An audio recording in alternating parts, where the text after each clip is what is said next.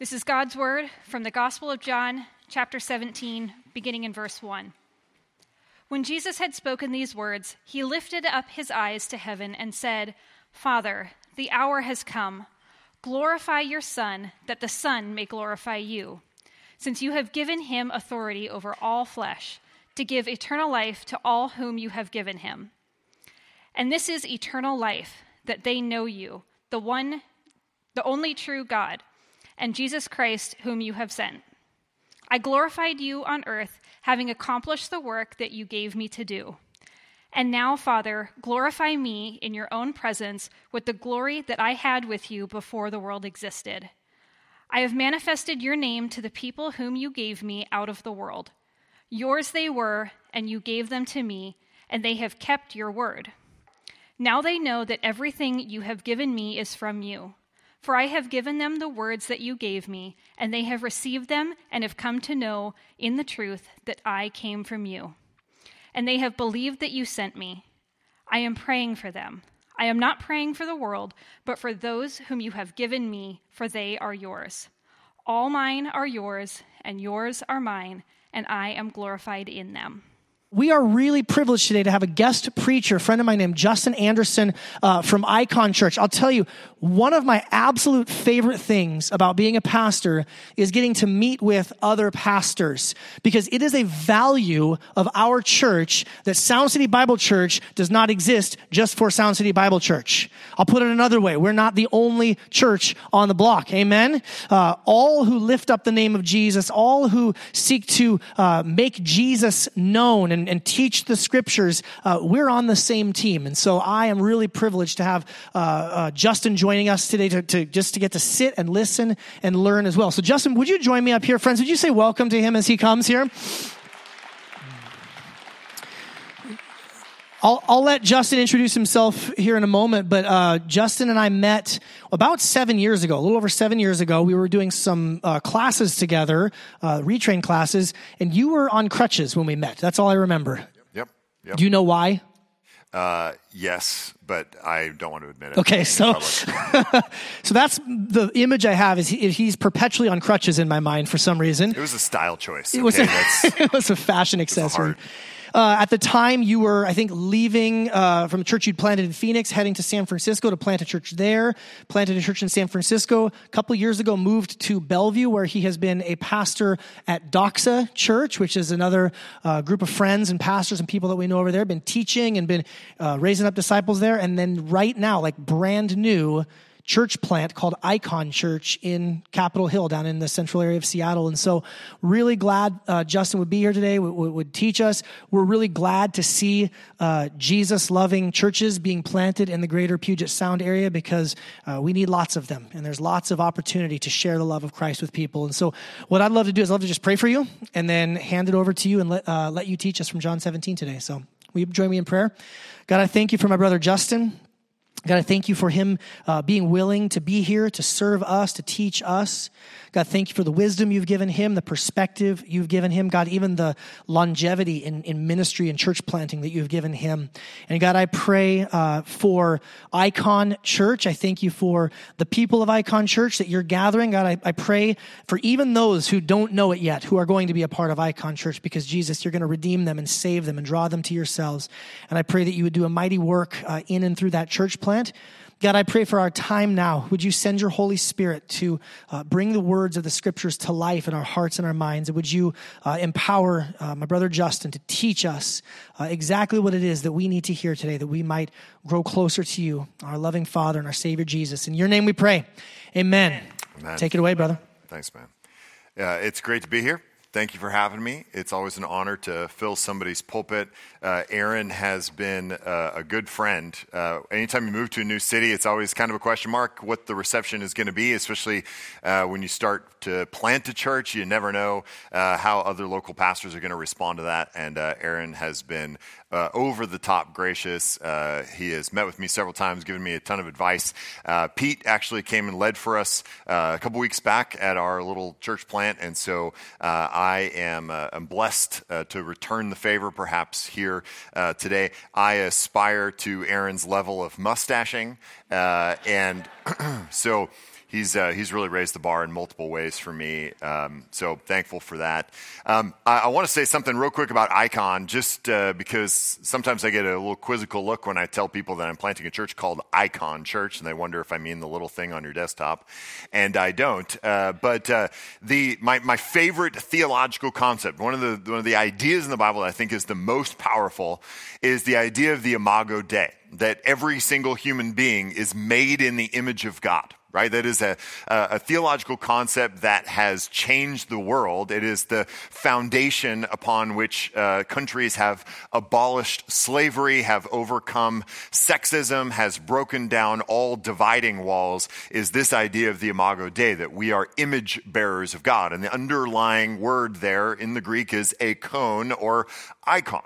Uh, so that we would see one another as image bearers of God. In fact, one of our first gatherings that we did, we did a prayer walk around Cal Anderson Park, which is uh, the park right there in the middle of Capitol Hill. And as we were walking around, uh, I saw a grown man dressed as a unicorn, which uh, in Capitol Hill is Wednesday, uh, but. Um, uh, but when we gathered back up, um, asked everybody, hey, did you, did you, notice the unicorn? Of course, everybody did. Uh, some were more excited about it than others to see a unicorn in the wild, uh, perhaps.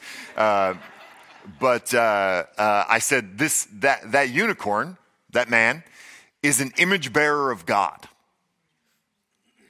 beneath everything else whether he knows it or not, uh, believes it or not, he is an image bearer of God. And so not only is icon um, the, the idea that we are made in the image of God, but it's also a posture that we are choosing to take towards the people around us, the people that we have been given by God uh, to care for, to see through uh, not only the muck and the mire and the sin and the brokenness, but to see through the success and the power uh, and, and the accomplishment, to see through that just as clearly to the fact that they are image bearers of God. And then finally, that the only way that we, image bearers of God, can actually fully be who we are is uh, by our faith in the only true icon. Colossians calls him the image of the invisible God, Christ himself. And so uh, this idea of icon works at so many different levels that uh, I, I, felt like I had to uh, name our church after it. But uh, I have five kids. I've now planted three churches and started a college ministry. So I'm done naming things, okay?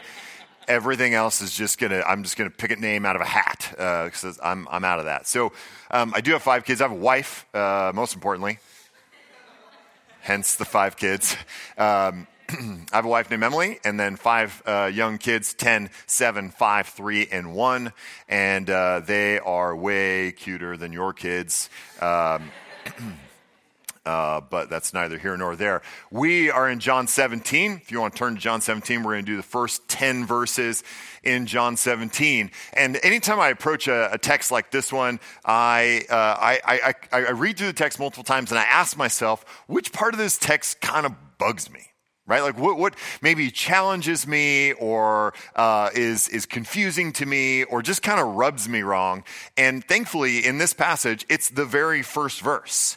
So, uh, Jesus says, says when Jesus uh, had spoken these words, he lifted up his eyes to heaven and said, and he's praying, Father, the hour has come, glorify your Son, that the Son may glorify you. The fact that Jesus is asking to be glorified, to be made much of, to be made famous, to be made well known, is uh, it's an uncomfortable request right? Like it's not a that's not a prayer request that i would feel comfortable making in small group right? As we go around, well, my aunt's dying and my mom's got cancer. I would like God to make me famous, actually, uh, if that's okay. And, uh, and so we all kind of bow our heads and pray. That, that would make me uncomfortable. And so when uh, Jesus asks the Father to glorify him, and that's simply what it means to make famous, to make known, that's uncomfortable to me. And so uh, whatever the thing, the same thing I do every time I get confused by the scripture, I go to um, a source that I have been accused of considering the fourth person of the Trinity uh, C.S. Lewis. And uh, Lewis wrote a book called The Weight of Glory. It's actually a compilation of sermons, but the very first sermon is called The Weight of Glory. And it is one of the most powerful things I've ever read. It's changed my life in significant ways. It's one of those books that I read once a year. Uh, and he says this in Weight of Glory. It's a lengthy quote, but it's worth it. He says, since to be famous means to be better known than other people, the desire for fame appears to me as a competitive passion and therefore of hell rather than heaven. But when I began to look into this matter, I was shocked to find such different Christians as Milton, Johnson, and Thomas Aquinas taking heavenly glory quite frankly in the sense of fame or good report. But not fame confirmed by our fellow creatures, fame with God, approval, or I might say appreciation by God. And then when I had thought it over, I saw that this view was scriptural. Nothing can eliminate from the parable the divine accolade, Well done, thou good and faithful servant. With that, a good deal of what I had been thinking all my life fell down like a house of cards. I suddenly remembered that no one can enter heaven except as a child, and nothing is so obvious in a child, not in a conceited child, but in a good child, as its great and undisguised pleasure in being praised. I'm not forgetting how horribly this most innocent desire is parodied in our human ambitions, or how very quickly, in my own experience, the lawful pleasure of praise from those whom it was my duty to please turns into the deadly poison of self admiration. But I thought I could detect a moment, a very, very short moment before this happened, during which the satisfaction of having pleased those whom I rightly loved and rightly feared was pure. And that is enough to raise our thoughts to what may happen when the redeemed soul, beyond all hope and nearly beyond belief, learns at last that she has pleased him whom she was created to please. There will be no room for vanity then. She will be free from the miserable illusion that it is her doing. I think any parent, especially, can understand the difference between these two ideas of glory. The idea of a, a, a, pure glory that is unadulterated and, and, and just a desire to be known and praised and loved by one whom you are rightly loved by.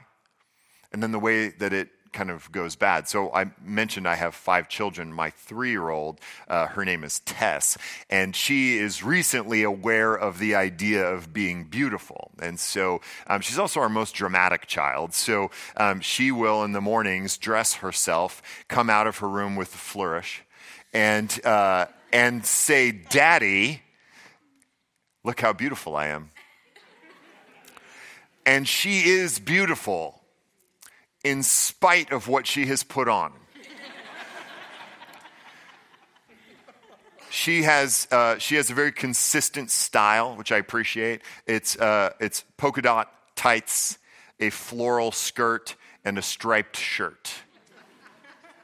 Headband, usually some ears on it, and and she reminds me how beautiful she is all the time. And occasionally, I, you know, for uh, something like church or, or some uh, more formal occasion, I will suggest to her, well, what if you wore this? What if it was black tights and a shirt that matched and, you know, your pigtails? And she says, but daddy, then I wouldn't be beautiful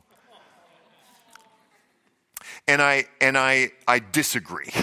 uh, I disagree with her, and so I tell her, of course, you are beautiful.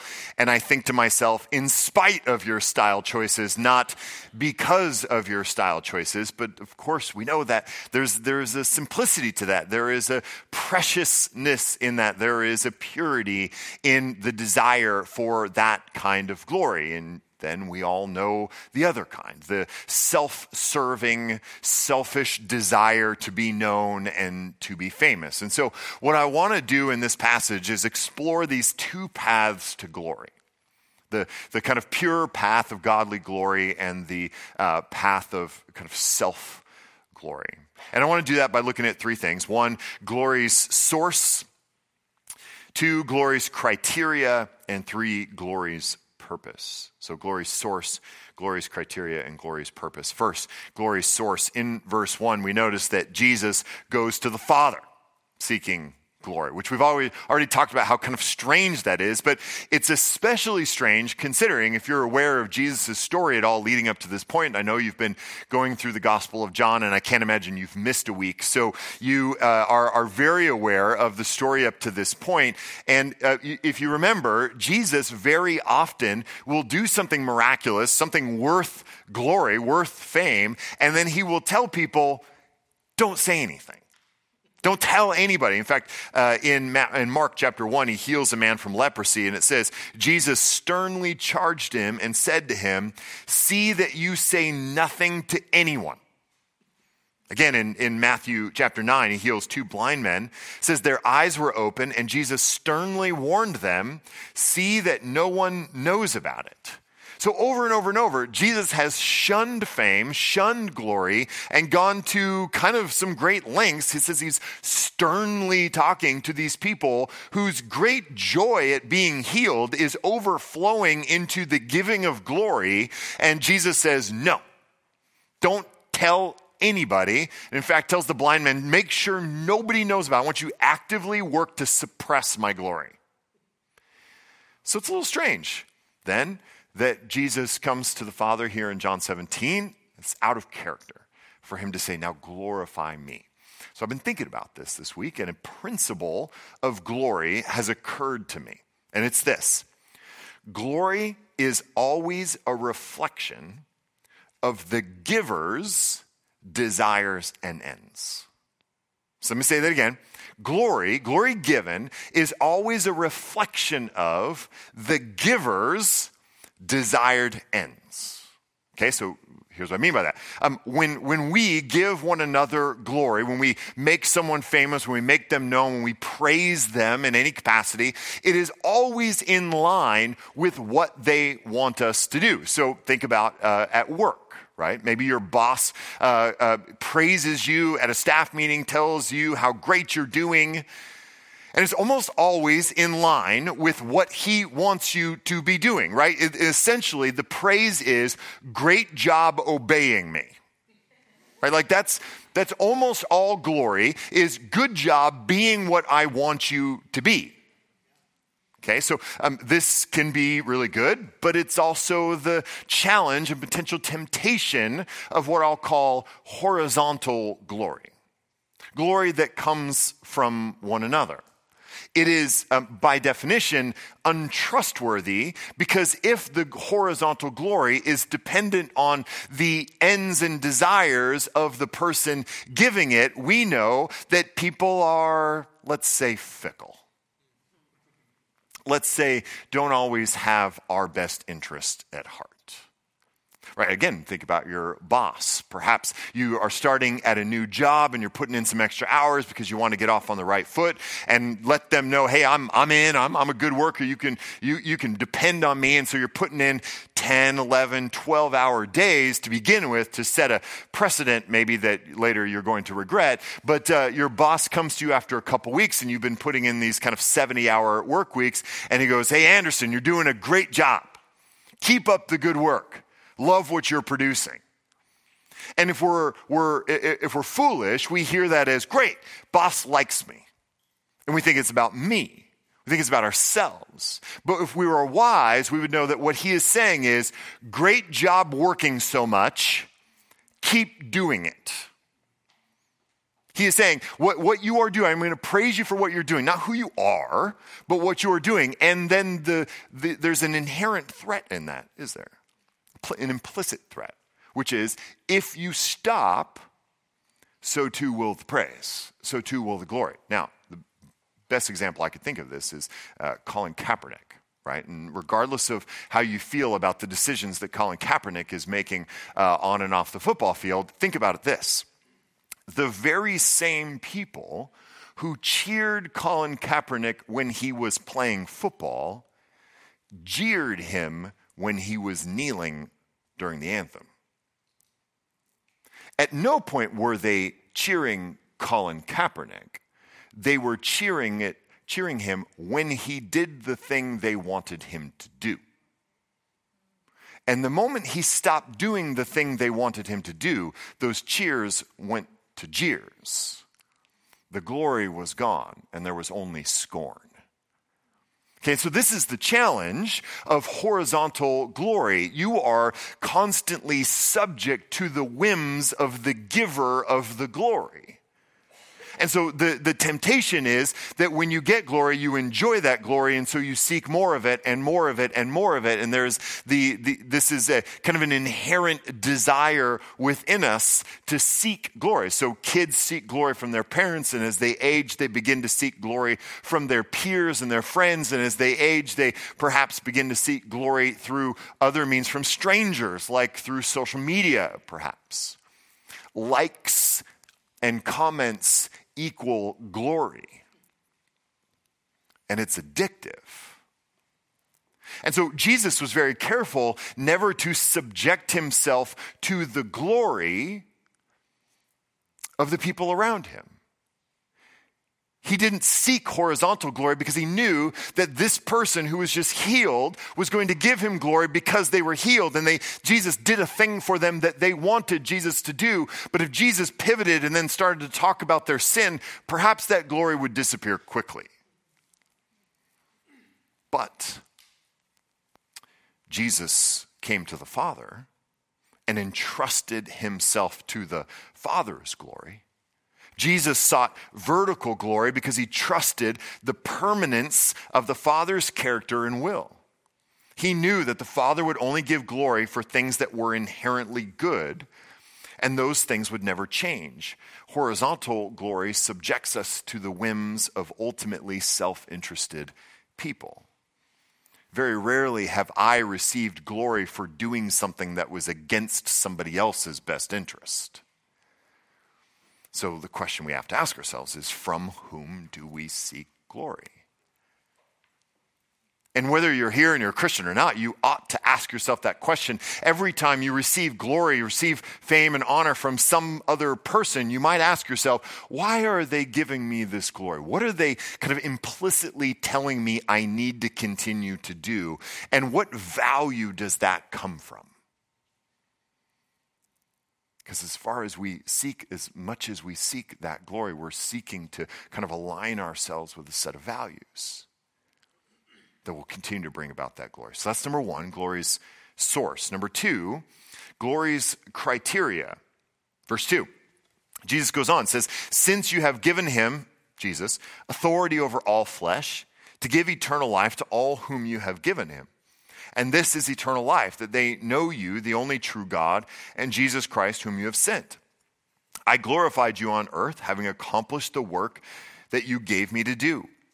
And now, Father, glorify me in your own presence with the glory that I had with you before the world existed. In verse 4, Jesus tells us the, the kind of criteria by which he is asking for glory. Right? He comes to the Father and says, Glorify me. And then he tells him why he should glorify him. And verse 4 says, I glorified, on, I glorified you on earth, having accomplished the work that you gave me to do. This, this word accomplished in the Greek is the word telos. That's the root word here. And, and if you're allowed to be nerdy enough to have a favorite Greek word, this is mine right? Um, telos, the idea behind telos is, uh, is often translated perfected or finished or accomplished. And it means that kind of when, when something accomplishes the end for which it was created. So it's not just getting to the end of a story or the end of a project, but it's when you actually fully embrace and are the thing that you were created to be. So when a hammer successfully hammers a nail into a piece of wood, that hammer has accomplished its telos. That is what it was created to do. That was its purpose. Okay, and so Jesus here says that his glory is dependent upon or earned by the fact that he has fulfilled his mission. He has manifested his telos. So, what's Jesus' telos? Well, he's told us here a little bit, verses 2 through 4. He continues in verse 6. He says, I have manifested your name to the people whom you gave me out of the world. Yours they were, and you gave them to me, and they have kept your word. Now they know that everything that you have given me is from you. For I have given them the words that you gave me, and they have received them and have come to know in truth that I came from you and they have believed that you sent me. I am praying for them. I'm not praying for the world, but for those whom you have given me. And if you get hung up on that, he's going to pray for the world later. So chill. Verse 10 All mine are yours, and yours are mine. And hear this I am glorified in them. So, what was Jesus' telos? What was the purpose for which he came to earth? To make known who God is, the truth about who God is, to invite the people whom God gave him into relationship with him, right? Salvation. To, to bring about the message of the gospel, to demonstrate the gospel to those who God had given him, and he did it. And so here at the very end, he says, My glory, I am glorified in them. They are the proof in my pudding. Look at them. He says, Father, glorify me because look, I did what you told me to do. I accomplished the task. I fulfilled my telos, the purpose for which I was sent here to the earth. And here is the proof they have believed, they have known you, and they are walking in their faith. So then, what does our telos? If the glory that we would ask from the Father is connected to us accomplishing our telos, it's a, probably a good question to ask what is our telos? Well, Jesus tells us that in Matthew chapter 22. Two things. The Pharisees come to Jesus and say, What is the greatest commandment? What is the most important thing that we could give our lives to? Jesus says, Number one, Love the Lord your God with all your heart, mind, soul, and strength. And a second is like it love your neighbor as yourself. Pretty simple. Love God and love your neighbor as yourself. So, how do we love God? And, and this, this could be an entire sermon series uh, that Aaron will do later. Uh, I will say this. Let's go to verse 3. Jesus says something kind of remarkable here that I want to point out. He says, And this is eternal life that they know you, the only true God, and Jesus Christ, whom you have sent. Recognize the difference between what this says and what it doesn't say, which I think we often read a verse like this in, in a way that, that mischaracterizes actually what eternal life is and the means by which to get it. He says, and this is eternal life, not this is how you attain eternal life. This is how you get eternal life. This is how you're granted eternal life, as if eternal life is a thing that can be given to us, a ticket or a key or some sort of thing that can be possessed.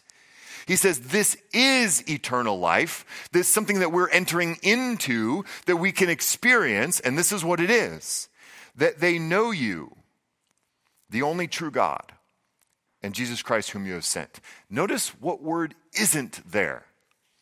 The word that.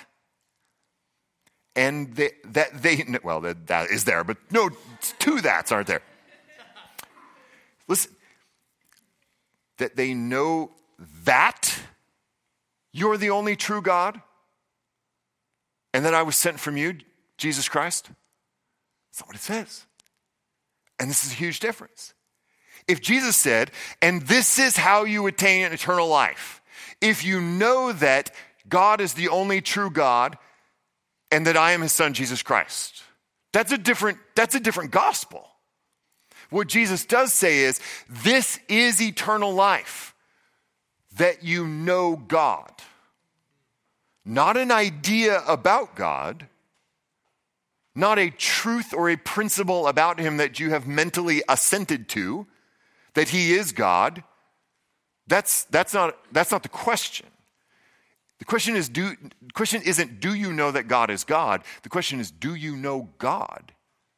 Who's God? The only true God. Do you know him? And do you know Jesus Christ whom he sent? That's eternal life.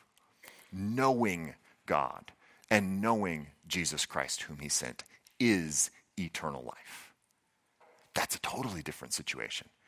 And and and something that I don't have time to unpack, but Aaron will. Expertly. Second, love your neighbor as yourself. I, I want to I wanna read another quote from Lewis because because he's great. And I love him. From the Weight of Glory. It may be possible for each to think too much of his own potential glory hereafter. It is hardly possible for him to think too often or too deeply about that of his neighbor. The load or weight or burden of my neighbor's glory should be laid daily on my back, a load so heavy that only humility can carry it, and the backs of the proud will be broken. It is a serious thing to live in a society of possible gods and goddesses. And he doesn't mean that in the ultimate sense. It's Lewis.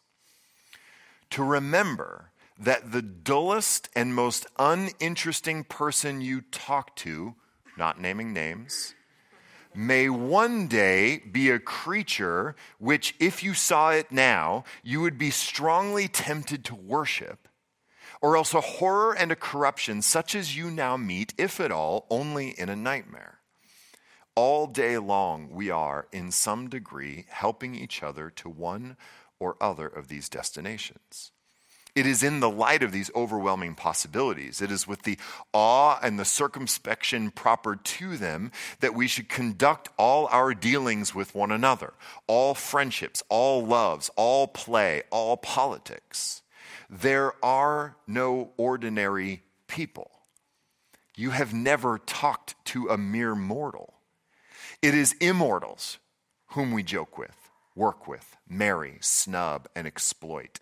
Immortal horrors or everlasting splendors. This does not mean that we are to be perpetually solemn. We must play. But our merriment must be of that kind, and it is, in fact, the merriest kind, which exists between people who have, from the outset, taken each other seriously. No flippancy, no superiority, no presumption. And our charity must be a real and costly love with deep feeling for the sins in spite of which we love the sinner. No mere tolerance or indulgence which parodies love as flippancy parodies merriment. Next to the blessed sacrament itself, your neighbor is the holiest object presented to your senses. If he is your Christian neighbor, he is holy in almost the same way, for in him also Christ vere latitat, which means the truth hidden, the glorifier and the glorified. Glory himself is truly hidden. That's incredible. To take that seriously, the fact that your neighbor and, it, and by that I mean your actual neighbor, to have flesh and blood, someone in your mind, your actual neighbor, the person that lives on either side of you, is, as Lewis describes, no mere mortal, not a snob or a mess or a success or a failure. They are an image bearer of God who will one day be glorified in heaven forever or subject to hell.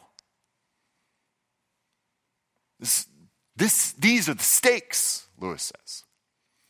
So when Jesus tells us to love our neighbor, this is no trite statement of accommodation. This is not, well, you should mow your neighbor's lawn. Sure, mow your neighbor's lawn, but, but that's not all. That's just, but that's just the beginning, right? To take seriously the, the role and the opportunity that we have to love our neighbor in such a way that demonstrates the image of God to them and communicates the image of God in them.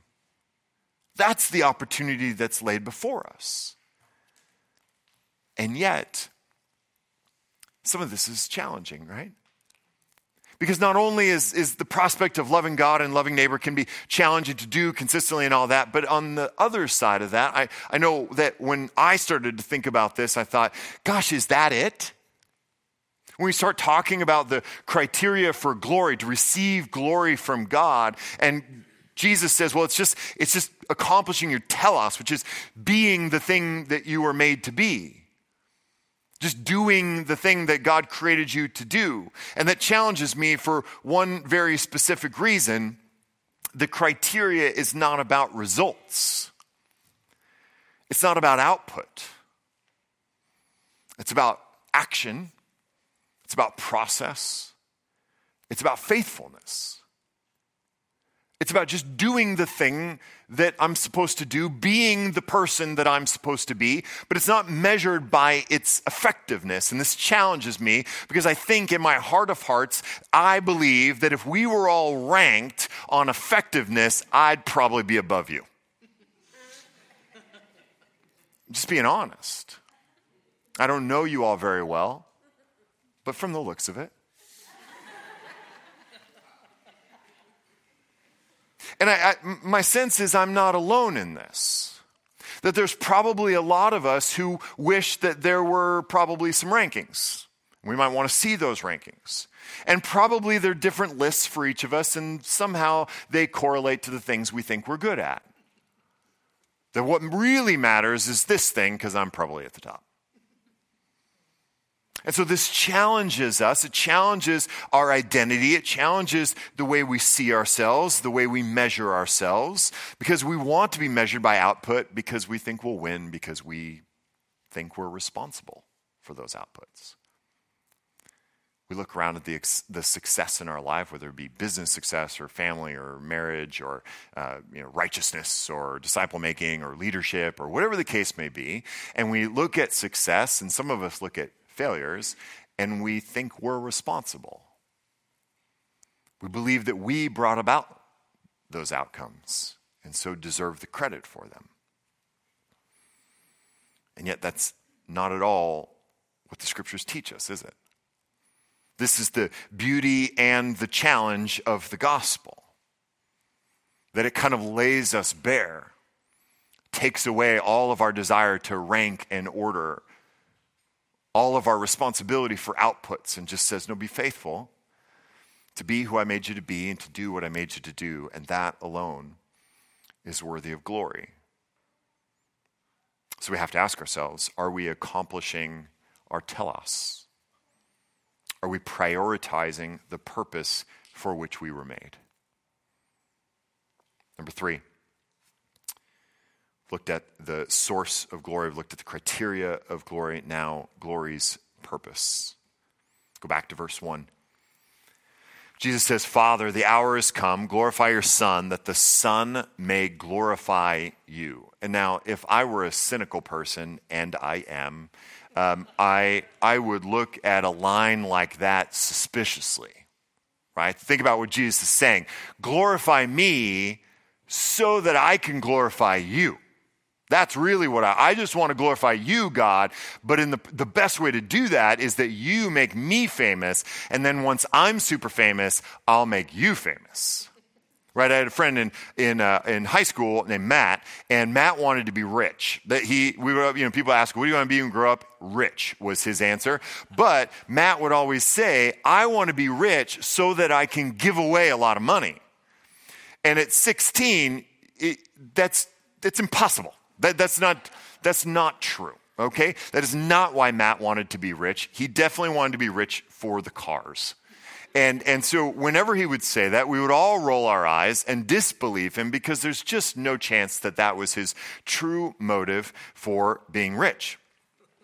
But this is Jesus, and so we have to believe him.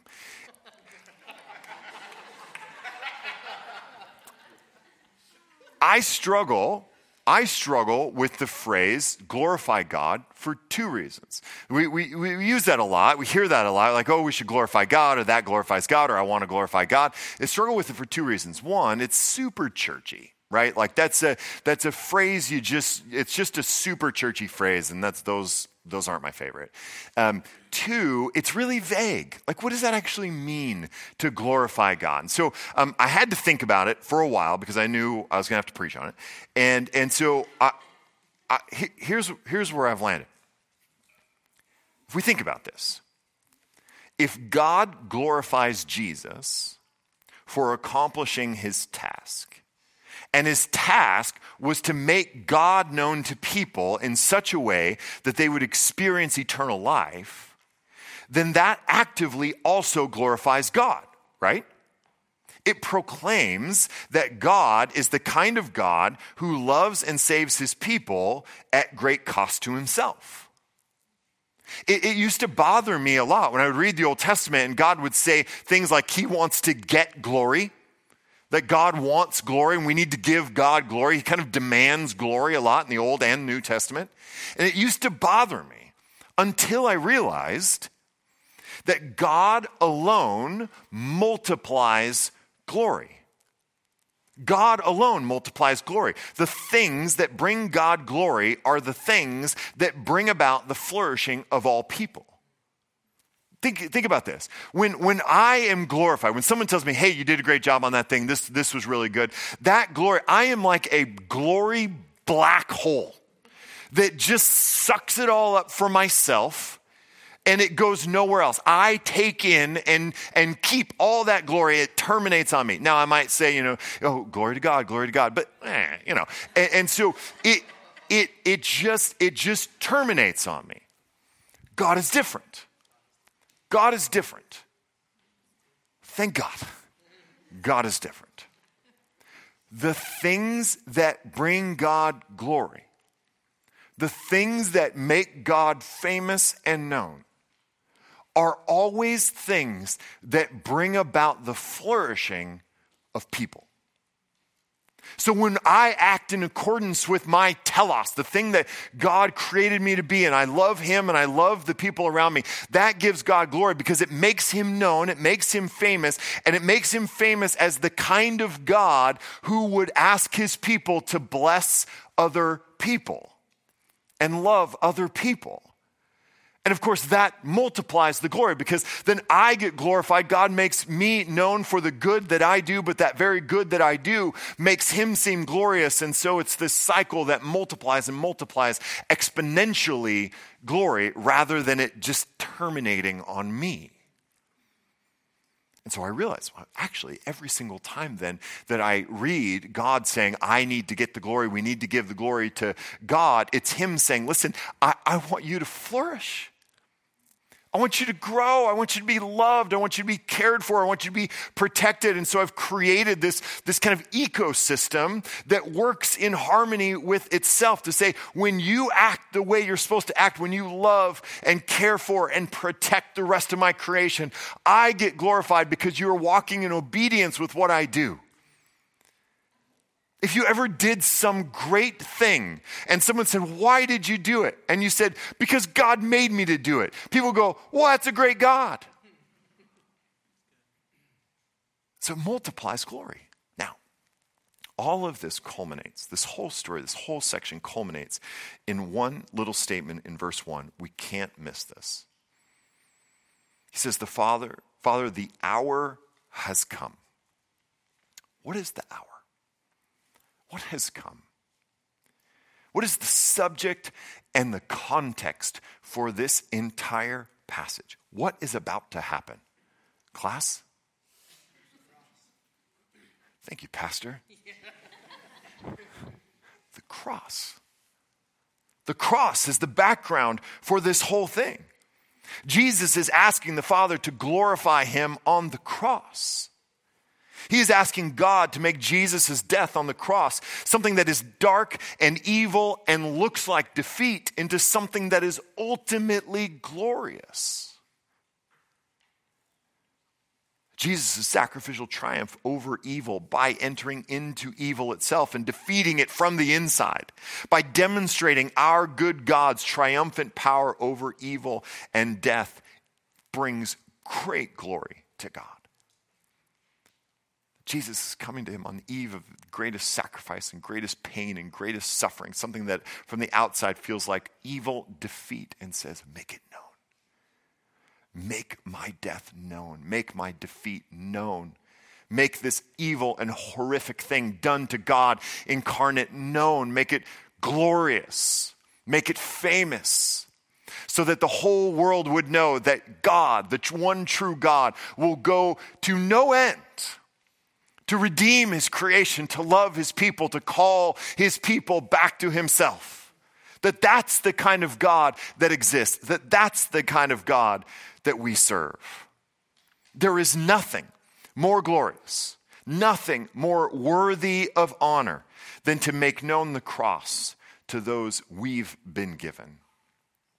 In this way, we glorify Christ, who for the joy of our salvation went to the cross, and it glorifies our Father, whose character and will is worth anything that we have and anything that we are. Let's pray.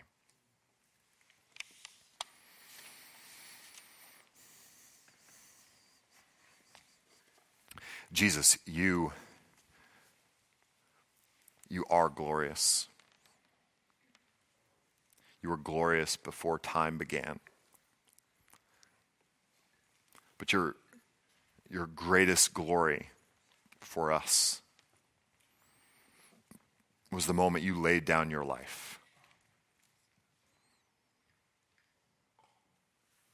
It's, it's such a, a, a backwards and upside down and irrational way to attain greatest glory, but it is, it is just remarkable. That the very evil that perverted your world, you turned on itself. You didn't just defeat it with a mighty sword, you entered in, you succumbed to it to defeat it from the inside, to show how powerless it is over you. So, Lord, I, I, I pray for us here today who seek glory from so many different sources. Seek the praise, seek the admiration of so many people at this kind of horizontal level. We look at our peers, we look at strangers on social media, and we look at people we don't even actually know or care about, and we are desperate for their glory, desperate for their praise. We have willingly just hooked ourselves to their whim and desire for us rather than submitting to the only, the only one who has our perfect good in mind. God, may we just submit our, our desires to you. Seek your glory each and every day of our lives. That you would be pleased